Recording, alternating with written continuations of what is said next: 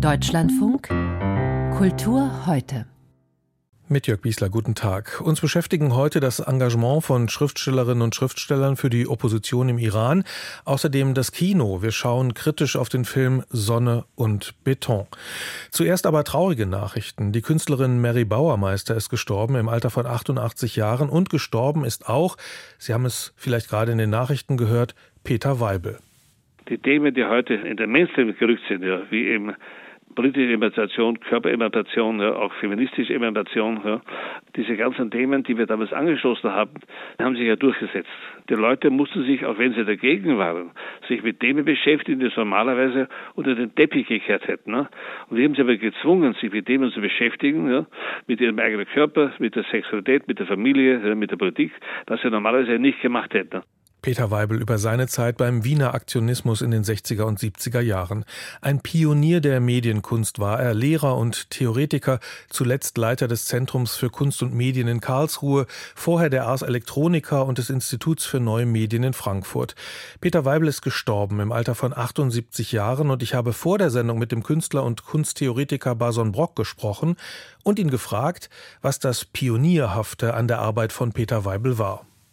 Er hat ja als junger Aktionist in Wien der 60er Jahre gewirkt, wie die Generationsgenossen zusammen, Action, Teaching, Happening etc. allgemein, aber sehr schnell verstanden, dass es nicht bei dem Individualausdruck eines einzelnen Menschen, sei er noch so begabt, bleiben kann, sondern man muss diese Kraft der Individuen in Institutionen der Wirkung nach verdreifachen, verzigfachen, sonst bleibt das privatistisch. Das heißt, er hat sich sehr schnell umorientiert vom Einzelwirken des Künstlers in seinem Bereich auf das Öffentliche durch die Assoziierung an Institutionen. Er wurde zum Beispiel mein Nachfolger an der Wiener Universität der Künste für das Fach der Kunstpädagogik und hat sich dann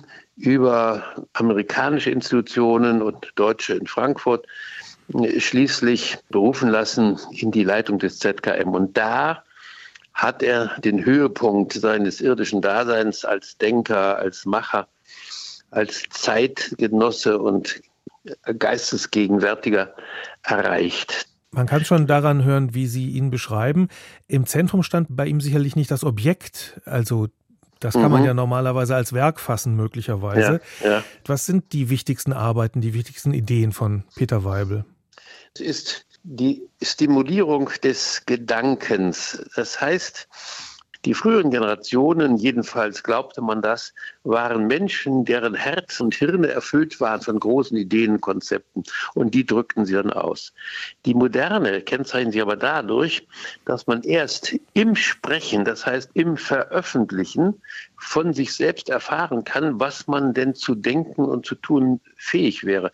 Die mähliche Verfertigung der Gedanken beim Sprechen. Das heißt, die Entwicklung der Konzepte, der Begriffe durch das Arbeiten selbst. Und das heißt Öffentlichkeit schaffen. Das heißt, je mehr ich in der Öffentlichkeit spreche, also auf Echogeber hin, desto mehr bin ich gezwungen, das, was ich selber hervorbringe, begrifflich zu fassen und durch die begriffliche Arbeit wie ein Philosoph oder wie ein Wissenschaftler wieder mit Verstärkung in die Öffentlichkeit zu bringen. Das heißt, er hat als einer der wichtigsten Konzeptkünstler oder eben wir sagen theoretischen Künstler ist fertiggebracht, durch das Maß seiner Echoerzeugung in der Öffentlichkeit immer stärker selber begrifflich zu arbeiten. Und natürlicherweise denkt man, Anschauung mit den Augen, mit den Sinnen sei etwas ganz anderes als das Denken. Aber alle neurophysiologischen Studien zeigen, dass Anschauung und Begriff ein und dasselbe sind. Das heißt,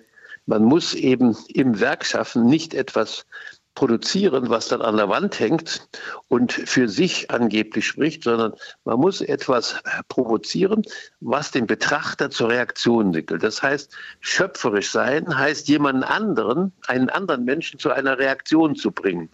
Und darin war der Weibel ein Großmeister. Das heißt, wenn der etwas machte, reagierte nicht nur Einzelne hier und da, sondern ganze Großgruppen auf das, was er ihnen vorgab. Insofern war er einer der wirkmächtigsten Arbeiter im Feld der Künste und der Wissenschaften. Weil er sich auch unglaublich gut auskannte. Also er hat gern provoziert, vor allen Dingen in der frühen Phase der Arbeit. Aber er war eben nicht nur Künstler, sondern auch alles andere. Theoretiker, Kritiker, Forscher, Wissenschaftler, Schauspieler, Filmemacher, Sänger. Er hat Mathematik studiert und Medizin. Beides nicht zu Ende, aber er wollte das wissen. Ja.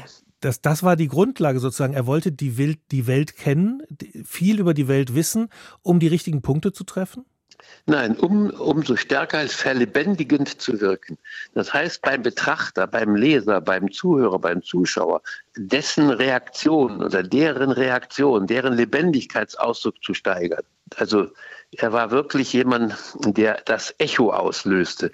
Das ZKM, also die Institutionen, Zentrum für Kunst und Medien, von Heinrich Klotz gegründet, waren dann Verstärker dieses Echo. Und das war so stark, dass wir, selbst wenn man den befähigsten heutigen Zeitgenossen als Nachfolger von Weibel berufen könnte, niemals ein solches Echo bekommt. Das Unwahrscheinliche ist, dass das ZKM weiter erhalten bleiben kann, weil es keinen Nachfolger gibt. Es ist wirklich eine einmalige Form der Erzeugung des Echos, wie eine einmalige Stimme, die eben jetzt verstummt. Der Künstler und Kunsttheoretiker Bazon Brock über Peter Weibel, der ebenso künstlerisch wie theoretisch gearbeitet hat und gestern im Alter von 78 Jahren gestorben ist. 88 Jahre wurde die Künstlerin Mary Bauermeister, auch sie eine Pionierin, Avantgarde wie Peter Weibel und auch ihr Name vielleicht nicht jedem geläufig. Dabei war sie mitten im Geschehen, als die Bundesrepublik, als Köln ein weltweit beachtetes Zentrum der Kunst war. Michael Struck-Schlohn über Mary Bauermeister und die Avantgarde der 60er Jahre. Meine Welterklärung von Kind an war visuell, während meine Gefühlsgeschichten waren immer musikalisch. Ne? Also von daher war ich eigentlich prädestiniert, eine Musikerbraut zu werden, wie man so schön sagt. Zu Beginn der 1960er Jahre wurde Mary Bauermeister tatsächlich eine Musikerbraut. Sie und Karl-Heinz Stockhausen waren das Traumpaar der neuen Musik. Die großgewachsene Frau mit den blonden Zöpfen und dem unbändigen Freiheitsdrang und der ideenreiche Musiktüftler mit dem niederschmetternden Selbstbewusstsein. Er hat sie in vielen seiner Stücke porträtiert und sie hat ihn animiert, nicht nur dem Hirn, sondern ein bisschen mehr seinem Bauchgefühl zu trauen. Also er hat mir Strukturierung und Reduzierung aus diesem Spontanen beigebracht und ich habe ihm Intuitives und Spontanes sozusagen. Das war unser Austausch. Durch die übermächtige Figur von Stockhausen ist Mary Bauermeister als Künstlerin lange in den Hintergrund geraten. Ein typisches Schicksal, aber eines, mit dem Bauermeister gelassen umgegangen ist. Vielleicht, weil sie selbst von Anfang an wusste, was sie wollte. 1934 wurde sie in Frankfurt geboren. Als Tochter einer Sängerin und eines Anthropologen, der in der Rassenideologie der Nazis eine unwürdige Rolle gespielt hatte. Von solchem toxischen Gedankengut wollte sich die junge Mary Bauermeister entschieden absetzen und Kunst machen. Auf jeden Fall wollte ich in die Kunst, egal wohin. Ich hätte genauso gut Musiker werden können oder Schauspieler oder irgendwas. Ich bin dann Maler geworden, weil ich eigentlich meine ganzen Erklärungen, wenn ich mir den Kosmos erklären wollte, habe ich das zeichnerisch gemacht. Mit ihren abstrakten Bildern in der Nachfolge von Klee und Kandinsky ging Bauermeister nach dem Krieg hausieren. Kurzzeitig studierte sie bei Max Bill an der neu gegründeten Hochschule für Gestaltung in Ulm.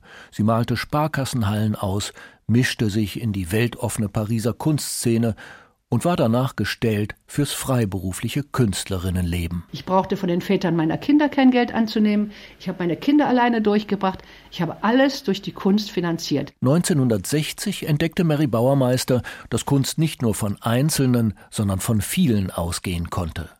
Ihr Atelier in der Kölner Altstadt wurde zum Taubenschlag für die Avantgarde der Zeit. Hier erschienen Stockhausen und Wolf Vostell, Christo und Josef Beuys. Und John Cage ließ sich öffentlich von Nam June Paik die Haare schamponieren. Die Aktionskunst war geboren. Neben der neuen Kunst wurden neue Lebensformen ausprobiert. Bauermeister lebte mit Stockhausen und dessen Frau in einer Dreierbeziehung. die allerdings bald in die Brüche ging. Resümee unseres Experimentes: Es gibt keine glückliche Ménage à trois. Es gibt allenfalls eine gelungene, würdevolle Zeit des gemeinsamen Leidens. Mit ihren Glasskulpturen aus Lupen, Linsen und Prismen wurde Bauermeister in den USA bekannt. Nach der Trennung von Stockhausen und der Rückkehr ins Rheinland gestaltete sie Haus und Garten bei Köln zur modernen Wunderkammer, die sie in den letzten Jahren akribisch und digital archivieren ließ. Das ist eigentlich ein Museum, wo aus jeder meiner Schaffensphase eine Arbeit ist. Holz, Textilien, Sand, Steine, Kristalle. In allem, was sie umgab, erkannte Bauermeister Energie und Heilquellen nach einem göttlichen Prinzip. Ich nenne auch Gott nicht Gott, sondern es ist für mich einfach die Urenergie. Es ist für mich die kosmische Ordnung. Dabei hat sie sich nie als abgehobene Esoterikerin inszeniert. Mary Bauermeister blieb bis zuletzt das, was man auf einem Schild hinter der Windschutzscheibe ihres Wagens lesen konnte: Künstler im Dienst. Mary Bauermeister, Künstlerin im Dienst, Mitbegründerin der Fluxusbewegung und in den USA bis heute bekannter als in Deutschland. Sie ist heute Morgen im Alter von 88 Jahren gestorben. Sonne und Beton, das ist ein zumindest teilweise autobiografischer Roman aus dem Jahr 2017 von Felix Lobrecht über das Leben in den Hochhausschluchten der Großstadt. Die Kritik hat den Text gefeiert, weil er witzig ist und dennoch, so heißt es, nicht die Realität verkläre. Es ist auch ein Blick in soziale Abgründe, geprägt von Langeweile und dem, was manchmal daraus folgt: Drogen, Alkohol, Gewalt. David Nand hat die Sonne und Beton nun verfilmt. Unsere Filmkritikerin Katja Nikodemus hat den Film gesehen. Frau Nikodemus, Geschichten aus dem, sagen wir mal, nicht so bürgerlichen Milieu haben offenbar gerade Konjunktur. Was erzählt uns denn Sonne und Beton? Na, hier geht es erstmal um Lebensgefühl, würde ich sagen. Also es ist der super heiße Sommer des Jahres 2003 in Berlin-Neukölln und in den Hochhaustürmen der angrenzenden Gropiusstadt. Und ja, da streuen jetzt drei Kumpels, so um die 15 Jahre alt. Die gehen gemeinsam zur Schule, eigentlich schwänzen sie eher die Schule. Und dann kommt noch ein Vierter hinzu, Sanchez, ein Halbkubaner. Und ja, es wird gekifft, es wird gesoffen. Man versucht, Mädchen anzumachen, man ist noch nicht erwachsen, aber eben auch kein Kind mehr. Es gibt Prügeleien mit einer Konkurrenzgang und plötzlich steht eine Schuld von 500 € im Raum. Ja, und was tun? Bei den Eltern in den kleinen Hochhauswaben, da gibt's wenig oder keinen Rückhalt. Es sind arbeitslose, alkoholisierte, gewalttätige Väter, hilflose Mütter, kleinkriminelle Macho-Brüder. Und dann kommen diese vier Freunde dann auf die gloriose Idee, in ihrer Schule die neu angelieferten Computer zu klauen. Und was auch auf chaotische Weise gelingt, aber das Verscherbeln ist dann schwierig. Also es ist so ein handfester Adoleszenzfilm mit viel Rap-Musik am Originalschauplatz. Ja, die Hochhausschluchten sieht man irgendwie ja schon im Titel vor sich. David Nand ist fast ein Spezialist für Filme über Außenseiter. Was für Bilder findet er? Also die Bilder sind vielleicht das Problem des Films, aber vielleicht fangen wir beim Positiven an. Die jungen Schauspieler, die sind phänomenal und die fühlen auch die Bilder. Allen voran Levi Rico Arcos, eben in der Rolle des Protagonisten Lukas, denn diese Sprache, die davor herrscht, die muss man schon authentisch rüberbringen. Also es werden ununterbrochen Sprüche gekloppt. Ey, schicke deine Mutter, ey, scheiß Opferdeutsche und so weiter. Und ich habe natürlich dann trotzdem ein Problem, muss ich sagen, mit der Machart des Films. Ich habe schon angedeutet, die Bilder sind glossy ausgeleuchtet. Also im Grunde liegt über fast allen Szenen so das Licht eines sanften, späten Sonnenaufgangs. Also da findet so eine ästhetische Instagramisierung statt. Und die Kamera hat eben keine Haltung zu den Jungs, auch nicht zum Ort des Geschehens. Diese Kamera zeigt ständig, was sie alles kann. Also sie saust von oben runter, über die Schultern. Wenn der Ghetto-Blaster angeht, gibt's Reißschwenks. Ständig gibt es Drohnenaufnahmen der Hochhaustürme. Und indem diese Kamera ständig Spannung behauptet, zerstört sie, finde ich, die Spannung, die diese tollen Jungs mit ihrem tollen Spiel aufbauen. Und man würde gerne mal dazwischen rufen: Ey, Alter, muss da jetzt schon wieder eine Drohnenaufnahme die Szene zacken? Ganz im Sinne des Films offenbar. Jetzt wird das Buch von Felix Lobrecht als Unterrichtsmaterial eingesetzt und für den Film wird das auch schon empfohlen, habe ich gelesen. Ist das denn, wenn das so gemacht ist, wie Sie es beschrieben haben, sinnvoll oder vielleicht viel zu wenig authentisch? Ich finde, man kann das schon machen. Man muss dann eben auch nur mit den Kids dann auch drüber reden, weil es gibt ja, das ist ja unbestritten, es gibt ja eine Faszination der Filme, des Kinos und der Serien für, kann man sagen, schwerkriminelle und kleinkriminelle Figuren mit migrantischem Hintergrund. Also jetzt in Serien wie Four Blocks, wie Dogs of Berlin, wie Skylines. Und Bernd Eichinger und Uli Edel haben ja schon 2010 ihren Bushido-Film gedreht. Also es gibt da ein Interesse. Und im vergangenen Jahr war ja Fatih Akins Film Rheingold bei gerade auch jungen Zuschauerinnen sehr erfolgreich, eben die Lebensgeschichte des Rappers Xatar. Also die Mehrheitsgesellschaft hat schon ein Vergnügen daran, die Probleme in Problembezirken anzuschauen. Aber ja, Fatih Akin hat ja genau wie David Nand fantastische Schauspieler, aber ja, die zwar eine Street Credibility verströmen, aber beiden, finde ich, fehlt eben so eine filmisch-ästhetische Haltung. Und das ist dann schon ein Problem angesichts dieser kleinen Großkotz-Machos, angesichts der Misogynie, Weiber sind Weiber, Mütter sind Göttinnen, naja. Und ja, und das wird dann natürlich durch eine einfallslose Erzählhaltung schon zu einem Problem. Haben Sie denn eine Idee, warum wir als Gesellschaft offensichtlich fasziniert sind von den, sage ich jetzt mal, eher Randbezirken der Gesellschaft? Auf diese Weise Frauenverachtung, brutale Gewalt, krumme Geschäfte? Ja, vielleicht auch, weil es auch so einen gewissen Vitalismus gibt. Es ist ja auch so eine, du kannst es irgendwie trotzdem schaffen, Ideologie dahinter. Und wir sind ja auch nicht die einzige Gesellschaft, die davon fasziniert ist. Ich meine, es gibt ja auch das Genre des französischen Banlieue-Films.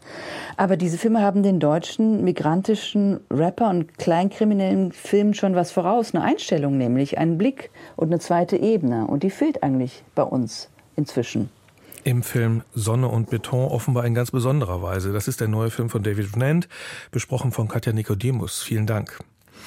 Die Lit Cologne in Köln hat ihren Auftakt gestern Abend den Iranerinnen und Iranern gewidmet. Die Proteste dauern schon mehr als ein halbes Jahr an dort. Und in Köln stellten sie prominente Dichterinnen und Dichter mit der Frage, wie viel Kraft die iranische Widerstandsbewegung eigentlich noch hat und welche Rolle die Exil-Iranerinnen und Iraner haben. Auch gegen die Veranstaltung gab es Protest. Das liegt wohl in der Natur der Sache, weil auch die Politikwissenschaftlerin Azadeh Samirirad auf dem Podium saß. Die galt manchen als zu regimefreundlich. Dorothea Markus war in Köln, wo auch das Lied der Protestbewegung im Iran zu hören war. Für die Studierenden, für die Zukunft, für diejenigen im Gefängnis. Frauen, Leben, Freiheit. Man kann ihn wohl nicht oft genug spielen. Der Song Barai des 25-jährigen Sängers Sherwin Hajipur, rund 40 Millionen Mal heruntergeladen, ist zur Protesthymne der Iraner geworden.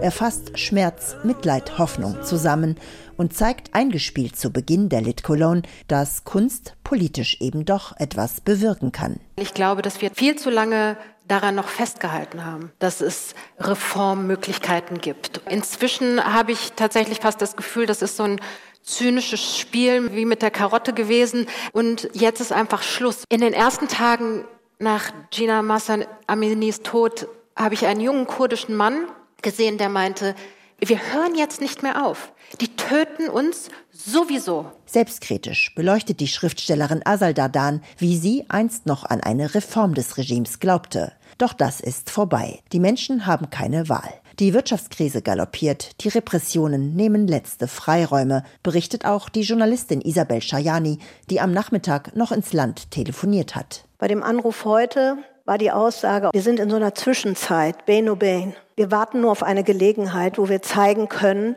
dass wir dieses Regime ablehnen. Wir wissen, dass das lange dauern wird und wir haben sehr viel Wut. Die Politikwissenschaftlerin Azadeh Samirirad schildert danach, wie stark sich die Menschenrechtslage zugespitzt hat, seitdem die Proteste begonnen haben. Wir stellen leider ganz deutlich fest, dass die Zustände in den Gefängnissen deutlich schlimmer sind. Wir sehen auch eine qualitative Verschiebung, was Gerichtsverfahren anbelangt, die ja ohnehin Scheinverfahren sind. Das hat sich nochmal drastisch verschlechtert. Mehr als 500 Tote, darunter Dutzende Minderjährige. Wir sehen aber, dass Proteste nicht aufgehört haben. Und wir sehen andere Formen des Protestes. Slogans, gerufen von Häuserdächern, Wandmalereien, Songs, geheime Zeichen. Die Proteste hätten oft künstlerische Formen angenommen, berichtet Samirirad.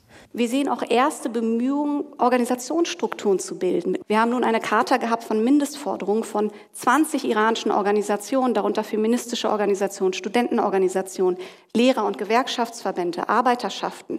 Das ist ein enormer Entwicklungssprung, dass diese Organisationen zusammengefunden haben und sich überlegt haben, was sind eigentlich unsere Mindestforderungen von Presse über Meinungsfreiheit, Geschlechtergerechtigkeit. Dies sei auch deutlich erfolgversprechender, als sich nun auf den demokratisch gesinnten Sohn des alten persischen Schahs zu stützen, der gerade bei der Münchner Sicherheitskonferenz ein großes Podium erhielt. Übrigens zum ersten Mal, dass Vertreter des iranischen Regimes hier nicht eingeladen waren. Eine Zeitenwende in der Außenpolitik, waren sich alle einig. Das soll nicht heißen, dass wir im Ausland keine Rolle spielen, aber unsere Rolle ist, wir sitzen auf dem Beifahrersitz. Überflüssig zu erwähnen, dass sich der im Vorfeld veröffentlichte offene Brief der Kölner Exil-Iraner, der Samirirad als Regimefreundin diffamierte, mit so einem Statement ad absurdum führte. Doch welche Chance haben die Proteste im Iran? Was ist diesmal anders und wohin kann das wann führen? Dazu Navid Kermani. Es haben sich verschiedene Protestmotive vereint. Dieser Protest hat jetzt schon so enorm viel bewegt. Das wird nicht aufhören, sondern es ist ein Prozess, der jetzt ein enormes Tempo gewonnen hat, eine enorme Sichtbarkeit gewonnen hat und der jetzt in der Welt vor allem wahrgenommen wird. Jede Art von Solidarität mit dem iranischen Widerstand sei extrem wichtig. Dies funktioniere mit Hilfe von Kunst und Literatur im Übrigen enorm gut. Literatur habe traditionell eine starke Rolle im iranischen Widerstand gespielt. Und er erinnerte an das Manifest der 134 iranischen Schriftsteller von 1998, das einst hohe Wellen schlug, viele von ihnen heute ermordet oder im Exil. Und dennoch, der Weg zum Regimewechsel im Iran sei nicht mehr aufzuhalten. Dorothea Markus über den Beginn der Lit Cologne in Köln mit einem Abend zu den Protesten im Iran. In den Kulturmeldungen mit Hannah Rau geht's zunächst nach Ägypten. Die Cheops-Pyramide zählt zu einem der 7 Weltwunder der Antike. Sie ist die wohl größte und älteste Pyramide von Gizeh und gehört zu den am besten untersuchten Bauwerken der Welt. Dennoch hat ein internationales Forschungsteam nun eine bislang verborgene Kammer entdeckt. Mit Hilfe eines Endoskops konnten die Wissenschaftler die Kammer untersuchen. Auch Forschende der TU München waren beteiligt. Sie gehen davon aus, dass kein Mensch diesen Raum seit rund 4500 Jahren zu Gesicht bekommen hat. Welche Funktion die hohle Kammer erfüllt haben könnte, muss noch untersucht werden. Möglicherweise gab es statische Gründe für den Bau. Das Düsseldorfer Schauspielhaus und der Komponist Pawismir Ali haben ihren jahrelangen Rechtsstreit um die Musik in einer Dostojewski-Inszenierung beigelegt. Wie ein Gericht in Düsseldorf mitteilte, haben die Parteien sich außergerichtlich geeinigt. Pawismir Ali hatte geklagt, weil das Schauspielhaus ihn seiner Meinung nach nicht angemessen bezahlt hat. Im Wesentlichen ging es darum, welche Rolle seine Musik für die Theateraufführung von Der Idiot spielte. Der Komponist betrachtete sie als integralen Bestandteil der Aufführung. Das Schauspielhaus wiederum argumentierte, es handele sich vielmehr um eine musikalische Untermalung, für die üblicherweise eine GEMA-Abgabe reicht. 4 Übersetzerinnen und Übersetzer aus der Ukraine und ein Übersetzer werden in diesem Jahr mit dem Strahlner Übersetzerpreis ausgezeichnet. Darunter Mark Beloruses, der die Gedichte von Paul Celan ins Russische übersetzt hat. Das Preisgeld hat die Kunststiftung einmalig auf insgesamt 50.000 € verdoppelt. Damit erhalten die Übersetzerinnen und Übersetzer jeweils 10.000 €. In Burkina Faso wird derzeit das größte afrikanische Filmfestival FESPACO ausgetragen und das, obwohl das Land nach 2 Militärputschen tief verunsichert ist. Der Generaldelegierte des Festivals, Alex Moussa Savadago, möchte mit dem Festival der Gewalt und der Terrorgefahr trotzen. FESPACO solle der Welt zeigen, dass in Burkina Faso weiterhin Geschichten für das Weltkino geschrieben werden. Insgesamt laufen 170 Filme im Wettbewerb und zwar ausschließlich von Afrikanerinnen und Afrikanern. Bei Kultur heute berichten wir ausführlich zum Ende der Festivalausgabe. Hannah Rau war das mit den Kulturmeldungen. Vielen Dank. Die Regierungsbildung in Berlin, das G20-Außenministertreffen und die Kritik an den griechischen Behörden nach dem Zugunglück. Das sind Themen in den Informationen am Abend nach den Nachrichten im Deutschlandfunk. Fürs Interesse an der Kultur dankt Jörg Biesler.